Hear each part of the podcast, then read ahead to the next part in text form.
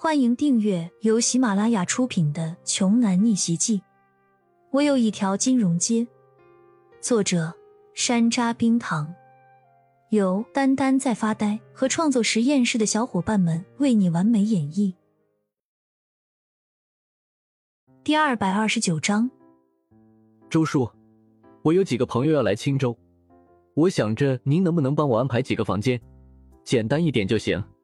骄阳根本不在意李欣的大伯一家怎么样，他在意的是李欣的面子，他不想让李欣在亲戚面前失了面。祝天浩一听，连忙说：“没问题，您放心，我肯定安排的妥妥的。”翌日清晨，青州的机场旁，李欣一家正等待着大伯的到来。大哥，这里。李叔看到熟悉的身影之后。摇手喊道：“与之相呼应的是一个身穿白衬衫、梳着大油头的中年男人，说是李叔的大哥李普。但是两人站在一起，明显李叔更加苍老一点。而跟着的是一位四十岁左右的女人，烫着时髦的大波浪，手上戴满了金银首饰，说明李欣大伯一家生活水平很不错，保养的挺好。紧接着是李欣的堂姐李玲。”黑丝袜、短裙、高跟鞋，打扮很时尚。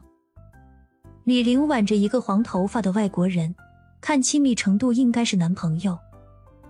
大伯一家看到李叔之后，表情很冷漠，没有亲人之间好久不见的喜悦，而是一副漫不经心的样子。真热，下了飞机怎么会这么热？弟弟，你准备好住的地方没？李普松了松衣领，看都不看李叔一眼。李叔说：“大哥，都准备好了，这是欣欣的男朋友骄阳，都是他准备的。”李叔趁机介绍了骄阳一下，希望可以为骄阳博得一丝好感，以后李欣结婚，李普一家还是要来捧场的。什么？李欣也交男朋友了吗？对方是做什么的？李欣的表姐一脸好奇的问道。骄阳说。还在上研究生，原来是个穷学生啊！李欣，不是我说你，找男朋友也得找个像样点的吧？我来介绍一下我的男朋友凯文，著名的医学专家，手里还有一家医院。李玲说的时候，脸上写满了骄傲。从小李玲就嫉妒李欣的外貌，几乎所有人都在夸赞李欣长得漂亮，很少有人夸赞她。可是现在长得好看又怎样？还不是找了一个穷学生当男朋友。李欣的大伯母说：“像我们家玲玲那么漂亮，又那么懂事，能找到凯文这样的男朋友很正常。不过你们家也不错了，最起码是门当户对的，都是穷学生，哈哈哈。”黄美丽听了也是有点羡慕，心里越发酸楚起来。如果今天李欣的男朋友是刘志凯的话，那该多好。李普说。好了，别说这么多了。凯文，既然那个骄阳安排了住宿，你就安排一下饭局吧。没问题，我在青州也有朋友，我已经让人安排了餐厅，就在青州最知名的凯悦大酒店。凯文的中文说的倒是十分流利。哇，还是凯文懂事，都已经安排好。不愧是我的老公，就是大气，直接订最好的酒店，爱你。李玲母女二人对着凯文就是一顿吹捧。